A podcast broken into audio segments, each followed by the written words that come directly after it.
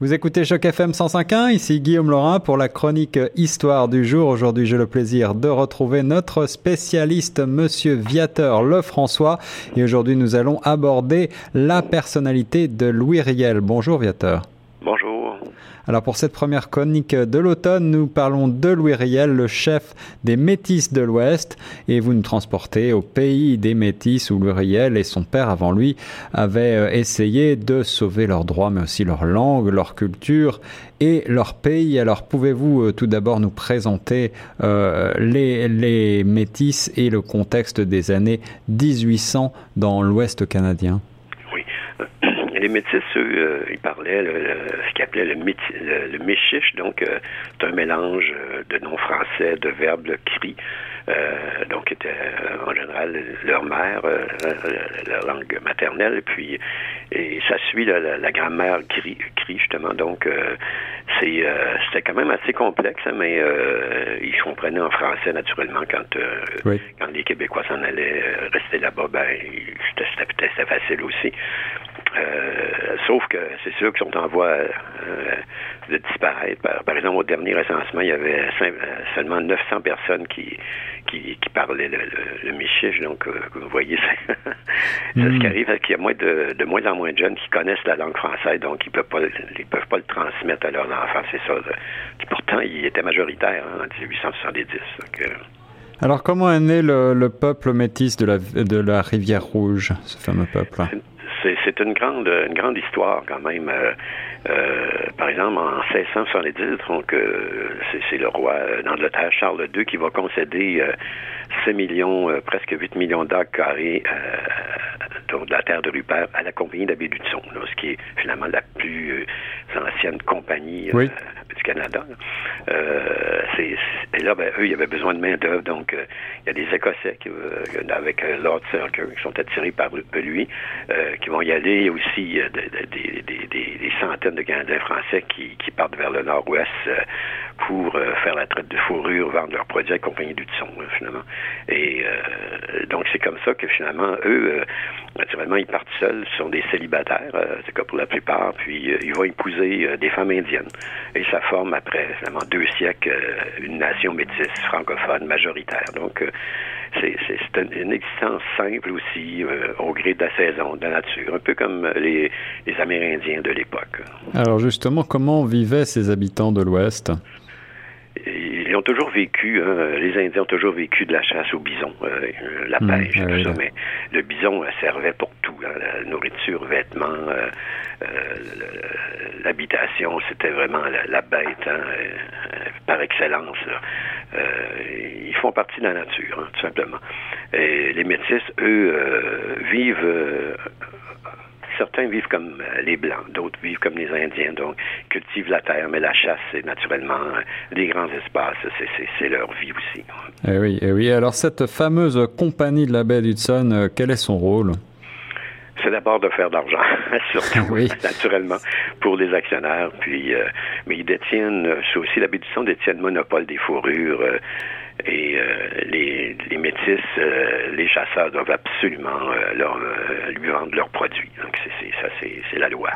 Et, et, et, quel est le quel est leur est-ce qu'ils sont satisfaits de cette de cette compagnie ce ah, partenariat? Pas vraiment, sont, sont, sont vraiment mécontents, mécontents parce que ils sont pris dans un système hein, des lois rigides édictées en Angleterre, donc la révolte euh, gronde, hein. parce qu'ils peuvent obtenir plus d'argent de l'autre côté de la frontière, euh, au Dakota du Nord, par exemple, euh, en vendant là et en achetant des produits aussi qui sont moins chers. Donc, ah oui. Et ce qu'ils disent, l'Ouest nous appartient finalement, c'est à nous, les métis, on est libres, puis on ne veut pas demander de permission à personne. C'est un peu leur façon de penser. Et est-ce que les choses vont évoluer, vont changer?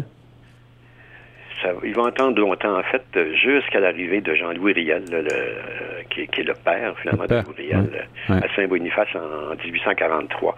Donc, mon livre sur Louis Riel commence en 1843 avec l'arrivée de Louis Riel, Jean-Louis Riel. Donc, Alors, qui était Jean-Louis Riel, justement? C'est justement le, père de Louis Riel. Il est né en Saskatchewan. son père travaillait avec la compagnie d'abus du son quand il est né. donc, toute son enfance de passer dans l'Ouest. Mais le père a dû retourner au, Québec. Bon, probablement par manque de travail. Mais entre-temps, il avait épousé une métisse euh, Chippewan de, de, Saskatchewan. Hum, hum. Et puis c'est l'époque euh, du gouvernement d'union, c'est ça? Oui, ça c'est euh, une autre, une autre histoire, mais c'est tout, se tient naturellement. Hein. c'est l'union forcée du Haut-du-Bas-Canada. Donc, un gouvernement finalement avec des buts euh, plutôt euh, difficiles euh, pour les, francophones. Donc, ce qu'ils veulent, c'est les, assimiler, les mettre en minorité en se servant de l'immigration britannique. Donc, c'est sûr que c'est difficile pour pour les métis, c'est difficile pour les Québécois, imaginez-vous, pour les métis, hein. c'est quelque chose. Hein. oui, bien sûr, bien sûr, bien sûr. alors ensuite, que se passe-t-il exactement? d'après, certains historiens, Jean-Louis Riel euh, aurait participé à la révolte de 1837-38 parce qu'il est arrivé avec euh, ce qu'il appelait le drapeau de Papineau, donc euh, qui était lui le chef des patriotes. Et quand il arrive dans l'Ouest, il n'y a, pas de gouvernement. Hein. C'est, le conseil, c'est un conseil de, de la Séniboya qui est contrôlé par la combien d'adultes sont. Il n'y a pas d'armée non plus, donc très peu de, policiers. Donc c'est, un homme d'action. Hein. Puis ça devient vraiment tout, tout est possible pour lui là. C'est surtout ça. Et je crois qu'il achète une terre à, Sainte-Boniface.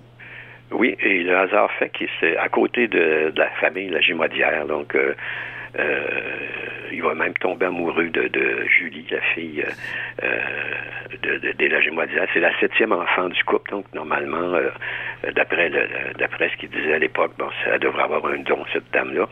Euh, sa mère, en fait, c'est Marianne Gaboury, hein, qui est la première femme blanche à s'établir dans l'Ouest en 1806. Donc, euh, son histoire est, fabuleuse, hein, je hmm. on doit dire. Oui. En effet. Ils vont, euh, Julie et Jean-Louis vont se marier en 1843. Et leur premier fils, ben, c'est Louis Riel. Donc, il vient au monde en octobre, le 22 octobre 1844.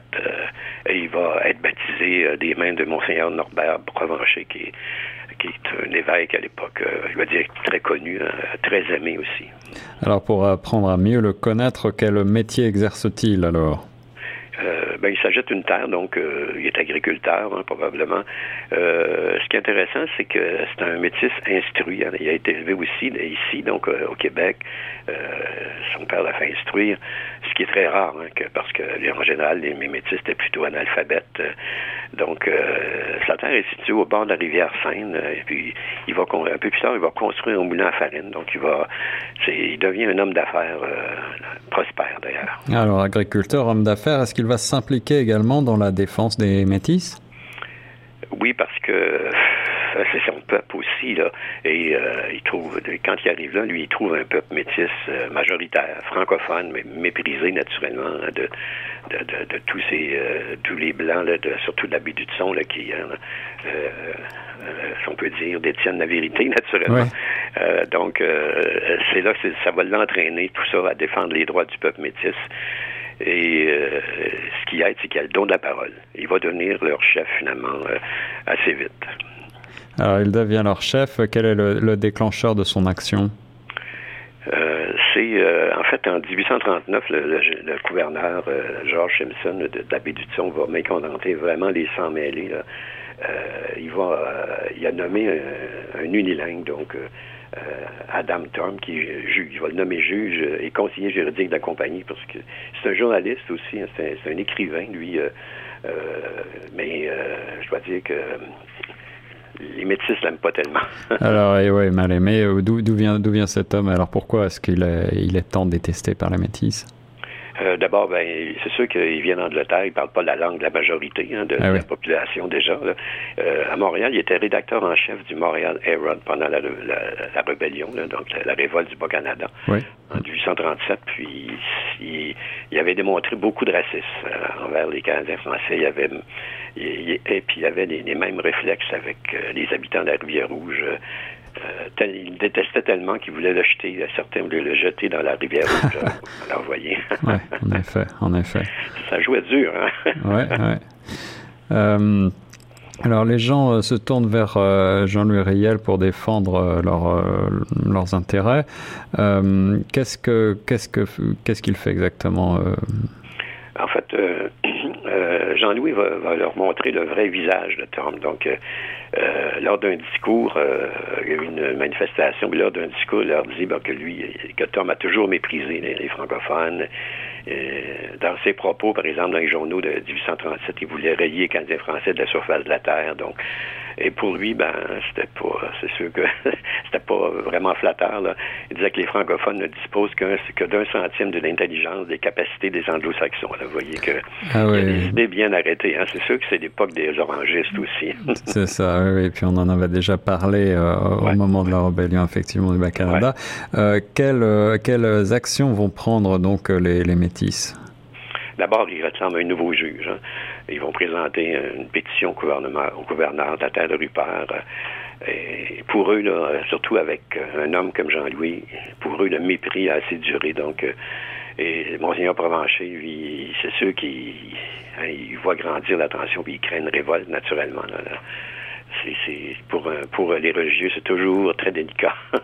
oui, bien sûr, bien sûr. Et quel est l'élément euh, déclencheur? Ah, c'est l'arrestation d'un jeune euh, euh, chasseur, Guillaume Sawyer, lui, qui ils vont euh, en fait il est allé vendre son sa, marchandise au Dakota du Nord et ça malgré les interdits de la compagnie. Donc c'était de la fourrure, bien sûr. Exactement, c'est ça. Il, va acheter des produits et là ben, la compagnie voulait faire un exemple.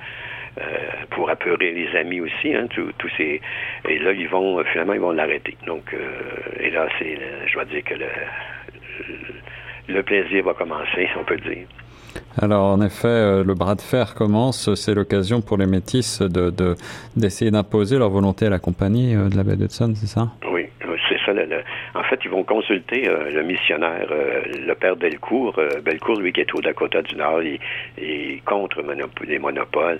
Donc, il leur, il leur suggère de, ce, missionnaire de, de, finalement de prendre, de prendre pas des armes, mais de faire peur un peu euh, aux juges et euh, à la compagnie. Donc, euh, le jour du procès de, de il y a 200 hommes armés qui ils sautent d'un canot, ils traversent la rivière Rouge, puis ils, vont, ils se présentent au Fort Gary. donc, ils veulent se faire entendre, finalement. Et quel est le rôle précisément de, Jean-Louis Riel dans tout ça? En fait, hein, comme je vous disais, il y a le don de la parole, Jean-Louis Riel. Donc, il va, euh, il va monter sur les marches du palais de justice, puis il impose le silence, puis il fait un discours. Euh, peut peut-être vous donner un, extrait. oui, avec plaisir. Ouais, mais dit, mes amis, ils ont arrêté un des nôtres, un métis. Pourquoi? Parce qu'il a osé vendre et acheter des fourrures contre la volonté, la volonté des dirigeants de Médudson. Donc, ils veulent tout garder pour eux-mêmes. Ils dictent leurs lois et empêchent les autres de parler, surtout, naturellement, les francophones. Il hmm. faut dire qu'il y avait des métis anglophones aussi, hein, euh, des villages anglophones, des villages francophones aussi. Oui, oui. Alors, euh, là, les métis, euh, c'est ceux qui sont indignés devant tous ces propos-là, puis ils lèvent leur fusil en signe d'approbation, puis hurlent leur désaccord contre la compagnie. Donc, euh, ils vont demander, puis obtenir d'ailleurs des jurys métis francophones pour juger Guillaume Sawyer. D'ailleurs, pendant le, procès, les métis assiègent le palais de justice. En fait, ils sont un peu partout dans les portes et tout ça, mais sans, sans faire de, de violence, on peut dire. Là. Donc, euh, c'est, euh, disons que c'est, la première fois qu'on peut dire qu'il se révoltait contre euh, quelque chose à son, on peut dire. Eh oui, on imagine leur désarroi puisqu'ils étaient habitués à, à, faire le commerce des pots bien avant l'arrivée de, de, cette compagnie. alors, comment se passe le, jugement? Le juge va quand même procéder? D'abord, Adam Toll va présider les débats en anglais, naturellement. Euh, c'est sûr que le juge est nerveux, ça je dois dire. Et euh, son adjoint d'ailleurs, euh, il est effrayé, puis il saute sur son cheval, puis il s'enfuit au galop. Donc, disons que c'est... en fait, le juge reste seul avec les métis, le prisonnier, tout ça. Donc, c'est... disons que c'est une situation pour lui assez difficile. Eh oui, en effet. Et quelle, est la, quelle sentence est imposée finalement? Euh, ils vont obtenir euh, le jury, d'abord des, jurés francophones, et il y a des plaidoiries et tout ça, mais le jury va le reconnaître coupable. Euh, parce qu'il faut, faut savoir que les, que les métis, pour la loi, était, c'était sacré. Pour eux, c'était. Donc, c'était contre la loi. Ils découvrent, ils découvrent, ils, il déclare coupable, mais il recommande la clémence du, tribunal, ce qui est souvent ça. Hein, euh, et là, ben, c'est sûr que finalement, euh, ils vont quand même l'accuser, euh, le déclarer coupable. Donc, euh, et là, ben, c'est sûr qu'il y a une rumeur qui, se propage hein, dans la salle, pas à l'extérieur. Donc, ils sont ils sont pas très contents. Bien sûr, bien sûr. Et le fameux juge Adam Town, que devient-il? Ben lui, il va, en fait, tout ce qu'il donne, tout ce qu'il fait, il réprimande le revenu, puis lui dit de, ne plus recommencer, d'observer la loi, puis il le libère. Donc, euh, dans la, dans l'esprit des, des métis, finalement, c'est la victoire parce que pour eux, le commerce est libre, parce que là, il a été, a été finalement relâché. Donc, euh, par ce simple, si on peut dire, de ce simple procès-là, qui se termine assez bizarrement, ben, finalement, le juge vient d'abolir le monopole, hein, ce, qui est, ce qui est épouvantable pour la compagnie. Hein. Bien sûr, bien sûr. Et, c'est une atmosphère de fête là, qui, arrive. Ils vont porter Guillaume en triomphe du Fort Garry jusqu'à la rivière euh, Rouge, puis justement à Saint-Boniface. Donc, euh, euh, c'est la fête. Hein. Et est-ce que, est que la contestation va continuer à la suite de, de ces événements?